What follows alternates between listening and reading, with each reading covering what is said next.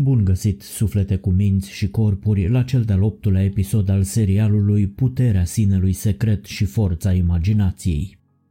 Oamenii de știință au demonstrat de multă vreme că stimulii nedureroși de natură electrică aplicați la nivelul creierului pot influența comportamentele animalelor și omului. În cadrul experimentelor, maimuțele au mâncat de șapte ori mai multă mâncare decât în mod normal sau au devenit brusc prietenoase sau agresive, iar testele pe oameni au provocat frică, afecțiune, râs amețitor și acțiuni remarcabile în raport cu memoria în funcție de zona creierului care a fost stimulată. Pare evident că în aceste experimente stimularea electrică este pur și simplu înlocuită cu ceea ce în mod normal ar fi stimularea nervoasă, iar când ne gândim că stimularea nervoasă este întotdeauna provocată prin reacția la ideile din conștiința noastră, atunci devenim extrem de conștienți de cât de important este să ne controlăm gândurile și să tratăm cu grijă puterea minții de a crea imagini. Avem întotdeauna tendința de a deveni după chipul și asemănarea informației conținute de gândurile noastre. Pe termen lung, un om nu este atât de mult un corp cât este suma totală a ideilor din conștiința sa. Este suficient să-l întâlnești pentru o clipă pentru a cunoaște multe dintre aceste idei. Dacă este genial, știi că el privește lumea ca pe un loc cald și confortabil. Dacă este rece, știi că vede doar ostilitate în jurul său. Dacă este indiferent, atunci știi că se teme să nu fie rănit. Excesul oferă întotdeauna un indiciu. Un om care râde prea mult poate să-și ascundă lacrimile.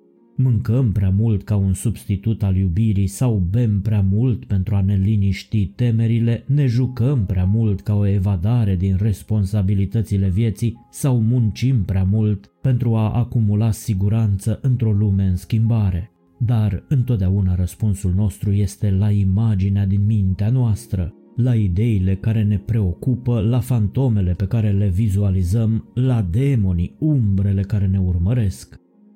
Îndoiala aruncă o umbră de indecizie peste tot. Trebuie să excludem îndoiala din mintea noastră și să cristalizăm imaginile de acolo, astfel încât să putem acționa pozitiv în toate problemele noastre. Cel care se îndoiește de ceea ce vede nu va crede niciodată că face ceea ce îi place. Dacă soarele și luna s-ar îndoi, s-ar stinge imediat. A începe să vizualizezi lucrurile în mod clar nu este nici pe departe atât de dificil pe cât vă imaginați. Fiecare dintre noi are o tendință psihologică profundă de a-și folosi imaginația pentru a prevedea nu numai circumstanțele actuale, ci și potențialitatea acestora. Din cauza unei încrederi excesive în lumea materială, suntem descurajați de la utilizarea adecvată a imaginației. Cu toții suntem în mod născut proiectanți ai vieții și, în măsura în care acceptăm puterea creatoare a imaginației noastre, suntem capabili să influențăm viața, forma, substanța și efectul acesteia asupra noastră. Noi schimbăm evenimentele și oamenii nu prin alterarea lor intrinsecă, ci prin schimbarea percepției noastre asupra lor. Fiecare lucru, fiecare eveniment, fiecare persoană are o potențialitate infinită. Noi vedem în fiecare doar ceea ce conștiința noastră este capabilă să perceapă, însă atunci când învățăm să privim mai mult timp și cu ochii mari de mirare, dezvoltăm un fel de intuiție care ne permite să pătrundem în profunzimi pe care până atunci nici măcar nu le bănuiam. Ajungem să vedem diferit, să reacționăm diferit iar viața noastră se schimbă în consecință. Pentru cei mai mulți dintre oameni, a avea putere mentală înseamnă prestidigitații precum deplasarea obiectelor prin voință, materializarea sau dematerializarea lucrurilor, ai manipula pe ceilalți, însă în realitate un om puternic mental nu lucrează cu nimeni altcineva decât cu el însuși. Al lui este ochiul prin care se văd toate lucrurile și numai în măsura în care el este capabil să-și influențeze propria percepție, va reuși să influențeze lumea. Doar astfel va ajunge să înțeleagă legea naturii secrete a fiecărei persoane, precum și a propriei sale vieți, dar și a lumii în care trăiește. Dacă în viața ta există o problemă pe care ai vrea să o rezolvi, nu voința ta te va ajuta să o faci. În cele din urmă vei învinge această problemă nu luptând împotriva ei, ci înțelegând-o. Motivul pentru care ea există este în primul rând lipsa de înțelegere. Trebuie să te lași convins de această premiză simplă că toate problemele rezidă în ignoranță, că ele reprezintă un blocaj în înțelegerea persoanei care le are. Atâta timp cât acel blocaj există, problemele vor rămâne probleme. Nu există absolut nicio posibilitate de a rezolva vreodată o problemă fără a obține o înțelegere a naturii acesteia. Viața este o mișcare constantă prin care simplitatea se rezolvă în complexitate și complexitatea se rezolvă în simplitate, iar alchimia care determină creșterea naturală a lucrurilor este pur și simplu conștiința extinsă. Cea mai complexă problemă din lume cedează în fața înțelegerii și, odată rezolvată, problema devine simplă. Pentru a obține ascendența minții asupra materiei, trebuie să acceptați existența unei singure prezențe animatoare care rezidă în tot și în toate. În spatele tuturor formelor se află o unitate de bază, o unitate esențială care nu poate fi niciodată distrusă în ciuda tuturor diferențierilor.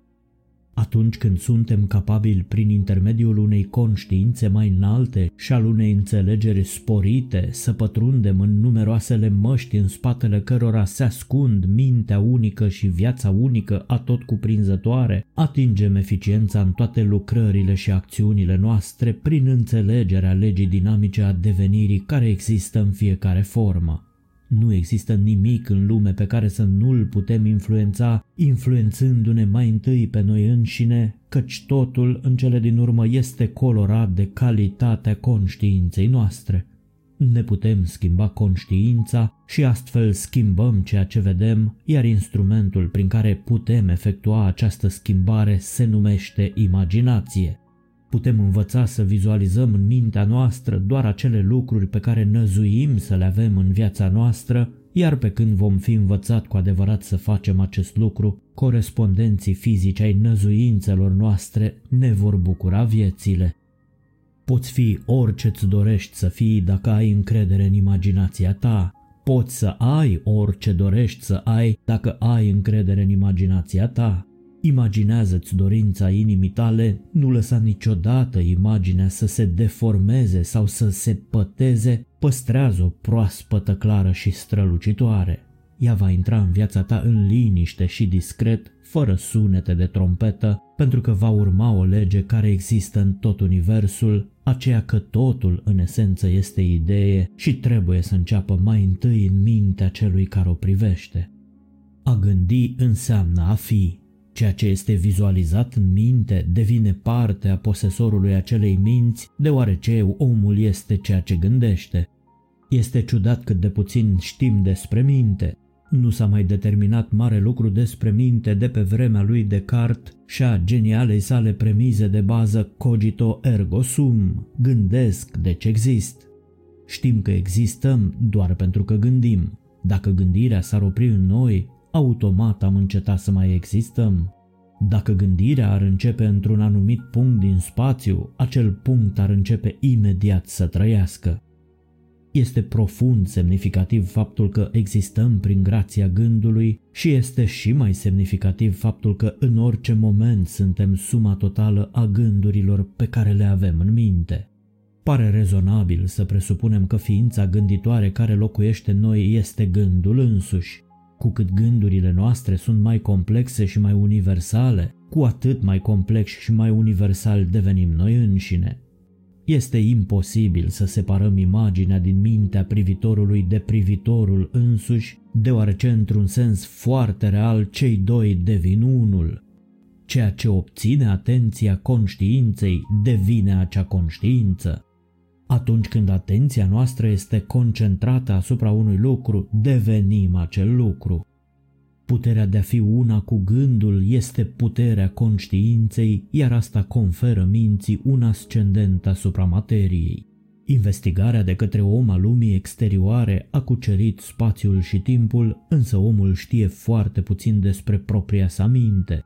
Pentru că gândul este invizibil, acesta nu a intrat niciodată sub lupa microscopului de laborator. În consecință, oamenii sunt aproape la fel de slab informați despre calitățile și procesele gândirii, așa cum erau la momentul zorilor istoriei scrise. Chiar dacă în prezent se recunoaște faptul că gândurile pe care le are o persoană determină întreaga sa viață, omul obișnuit continuă să gândească mai degrabă ca răspuns la stimulii senzuali decât ca răspuns la visurile și năzuințele sale interioare. Mai întâi gândul, apoi lucrul. Aceasta este legea. Însă marea majoritate a oamenilor trăiesc pe baza premizei opuse, mai întâi lucrul, apoi gândul. Astfel de oameni sunt incapabili să crească dincolo de limitarea propriilor emoții pentru că ei dau crezare stimulilor senzuali. Ei nu pot pricepe că în plan energetic lucrurile funcționează extrem de simplu. Întâi cred și apoi văd. Le este mult mai simplu să digere legea care funcționează în plan material. Întâi să vadă ochiul și pe urmă cred.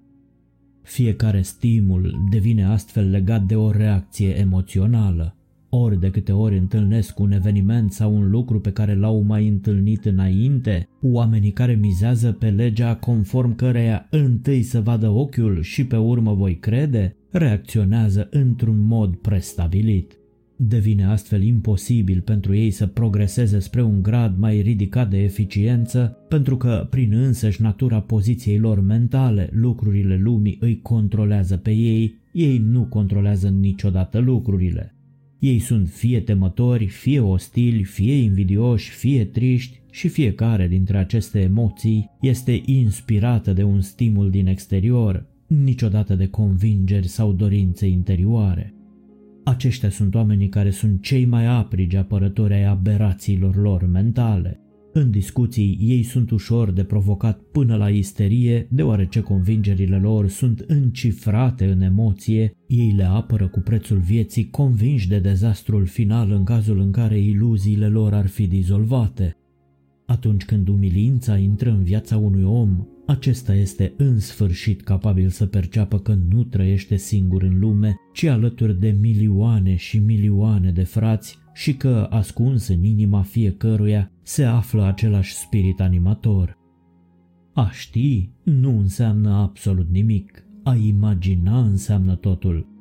Ceea ce captează atenția conștiinței noastre este un prezicător infailibil al viitorului. Într-adevăr, dacă am cunoaște gândurile care ocupă mintea unui om, am putea să-i oferim o descriere precisă a vieții sale viitoare până în cele mai intime detalii.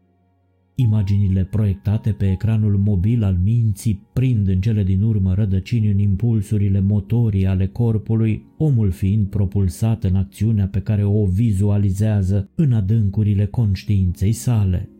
Tot ceea ce este admis în mintea noastră capătă formă și substanță în viața noastră, iar noi nu putem împiedica deloc acest lucru să se întâmple, pentru că legea vieții este legea gândurilor care devin lucruri.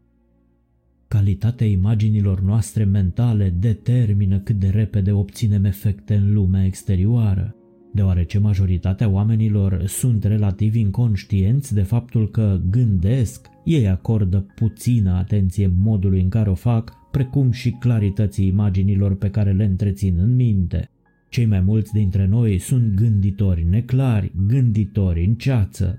Atunci când chemăm ceva în minte, acel ceva ne apare ca o prezență vagă și umbrită. Nu-l vedem cu adevărat, nu-l simțim, nu-l auzim, nu-l atingem, nu-l pătrundem, nu-l luăm asupra noastră, ci mai degrabă îl conștientizăm extrem de vag prin intermediul unei anumite înțelegeri verbale a ideii sale.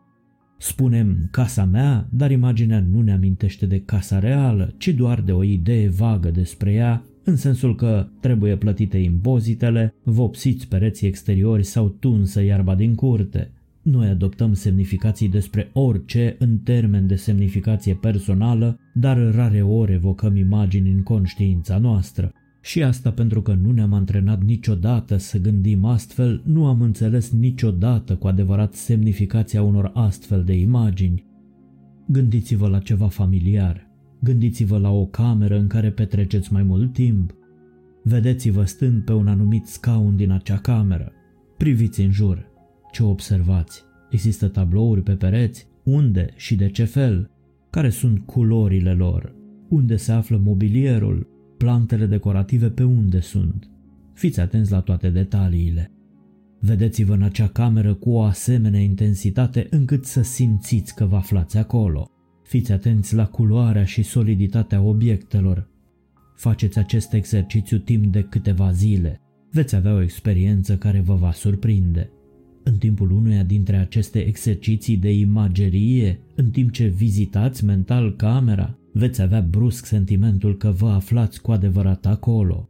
Când această experiență vă va apărea, veți fi acolo într-un sens foarte real. Atât de mare este puterea extraordinară a vizualizării mentale corecte și clare. Când noi ne ocupăm de minte, ne ocupăm de fapt de cel mai important lucru din viața noastră.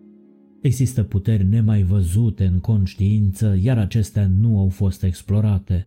Primele noastre încercări stângace de a înțelege paranormalul vor fi foarte amuzante pentru cercetători peste 100 de ani.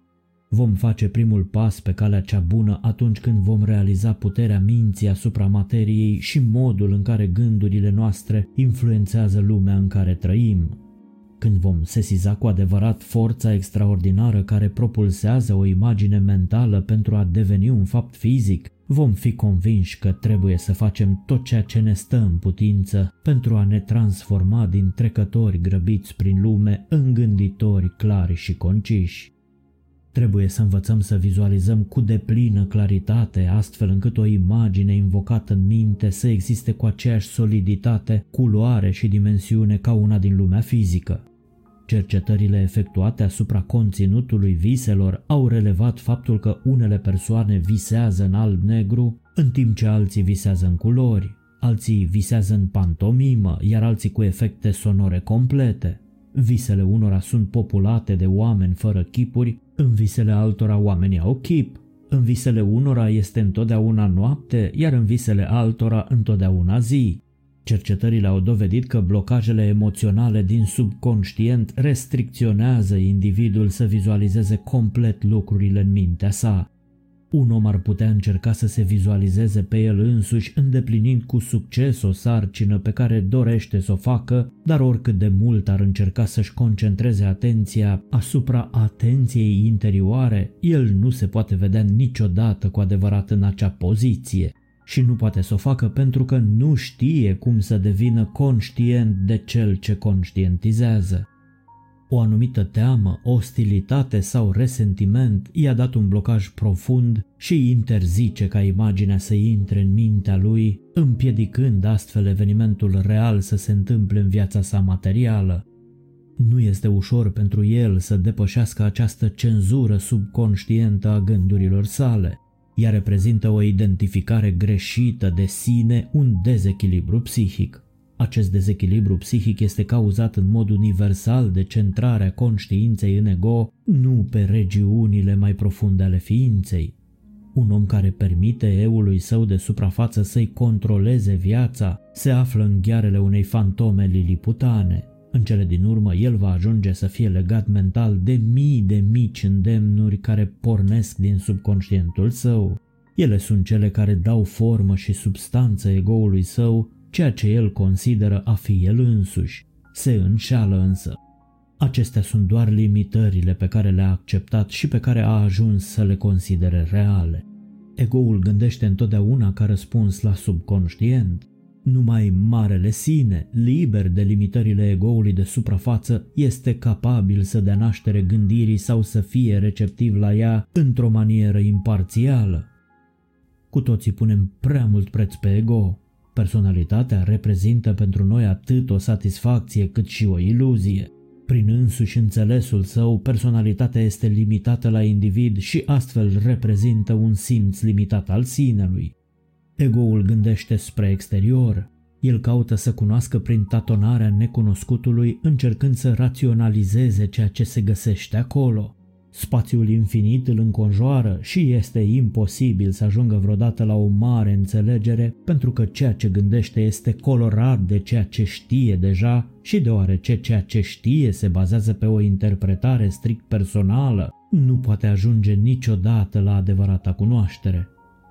Înainte ca un om să poată fi cu adevărat înțelept, Înainte de a ajunge la dreptul său din naștere de a avea putere și înțelegere, trebuie într-o anumită măsură să se descotorosească de capcanele egoului și să adopte un tip de conștiință mai extinsă, trebuie să învețe să permită gândirii să se dezvolte în el sub impulsul a ceva mai mare decât el însuși, trebuie să învețe să fie capabil să facă lucruri fără a-și concentra atenția asupra lor. Egoul îl împiedică pe om să performeze în acest mod. Interpretul instinctiv și natural gândește cu mintea sa mai largă. Atunci când pierdem contactul cu această minte, cădem din grație, căci singuri, concentrați asupra fiecărei mișcări, nu putem îndeplini nici cea mai simplă dintre sarcini. Miriapodul era destul de fericit până când o broască, așa mai în glumă, l-a întrebat ce picior merge după care.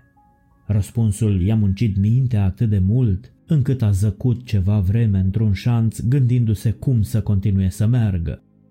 Nu există absolut nicio limită pentru isprăvile pe care ființa umană le poate realiza atunci când este capabilă să le înțeleagă cu mintea sa periferică. Un om merge pe o coardă elastică deasupra unei râpe un altul sare de pe o placă și face trei tumbe prin aer după care aterizează în picioare, altul jonglează cu o duzină de mingi în același timp, iar noi privim astfel de performanțe și rămânem muți de uimire. Cum este posibil, ne întrebăm noi, ca o ființă umană să facă asemenea lucruri? Este posibil pentru că omul a stăpânit abilitatea de a executa fără să se gândească. El a învățat să închidă gândirea eului său de suprafață, înțelegând întreaga sa acțiune ca pe un lucru continuu, văzând-o ca pe o mișcare unică, curgătoare, neîntreruptă. În consecință, brațele și picioarele se mișcă, mușchii se coordonează, toate acestea la îndemnul unei imagini complete deținute de mintea sa extinsă. El execută din coloana vertebrală fără să gândească, răspunde doar la imaginea a ceea ce vrea să facă, la fel cum un alt om ar putea merge pe stradă, gândindu-se doar la locul unde vrea să meargă și niciodată la actul de a pune un picior în fața celuilalt. Supunerea întregii performanțe la limitările rațiunii umane înseamnă să supui toate acțiunile restricției și erorii.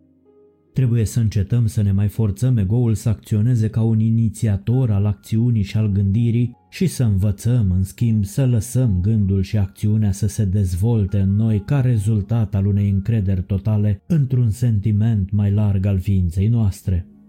Ar trebui să fie evident că întregul este întotdeauna mai mare decât părțile sale. Dacă putem învăța să gândim și să acționăm prin totalitatea întregii noastre funcționări psihice, eficiența noastră va spori. Este important de reținut că centrul activității minții nu se află în procesul conștient de gândire, ci în ceva mult mai presus de el, în afara lui și totuși în interiorul ființei umane. Pe curând, îndrăzniți să fiți înțelepți și urmăriți și episodul viitor dacă vreți să descifrați tainele mari înțelepciuni universale care trăiește în noi dacă nu îndrăzniți, căutați-i pe oamenii îmbrăcați în negru care fac asta pentru voi, însă nu veți înțelege niciodată cine sunteți cu adevărat și ce putere mare se află în adâncul ființei voastre.